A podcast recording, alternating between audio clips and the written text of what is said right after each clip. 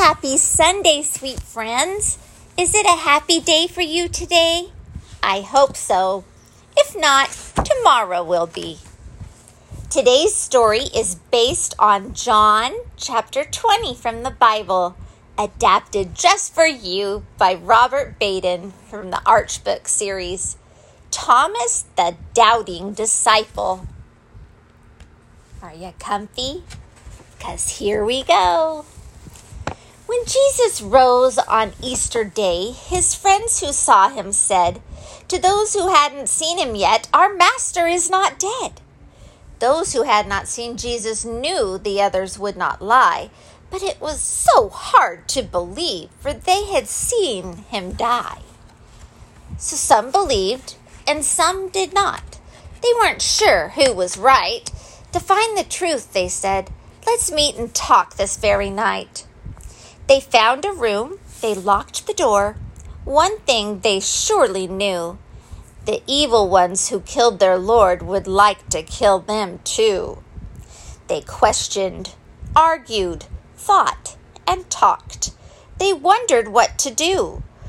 When suddenly they looked and saw that Jesus stood there too. They rubbed their eyes. They stared at him. Some laughed with joy. Some cried, Oh, Jesus, is it really you? We know for sure you died. He smiled and said, Peace to you all. Now look, all you who doubted. They saw his nail marked hands and feet.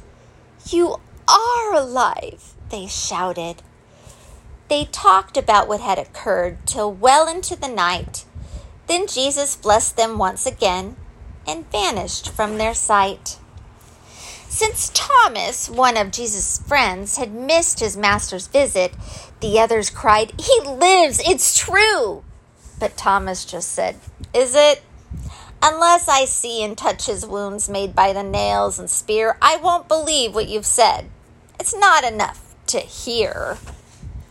The following week, with Thomas there, they met and locked the door and once again the Lord appeared, just as he had before. He blessed them, came to Thomas, showed his wounds to him, and said, I know that for yourself you need to see that I'm not dead.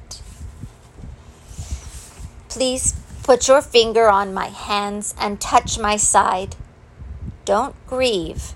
You can be certain I'm alive Stop doubting and believe. Thomas's heart was filled with joy when he heard his master's words. He bowed his head, knelt down, and said, My risen God and Lord.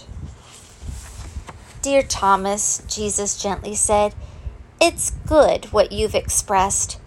You had to see me to believe. For you, that was the best.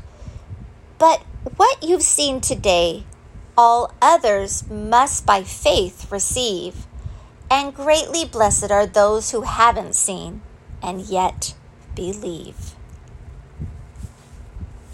Do you believe even though you can't see with your own eyes?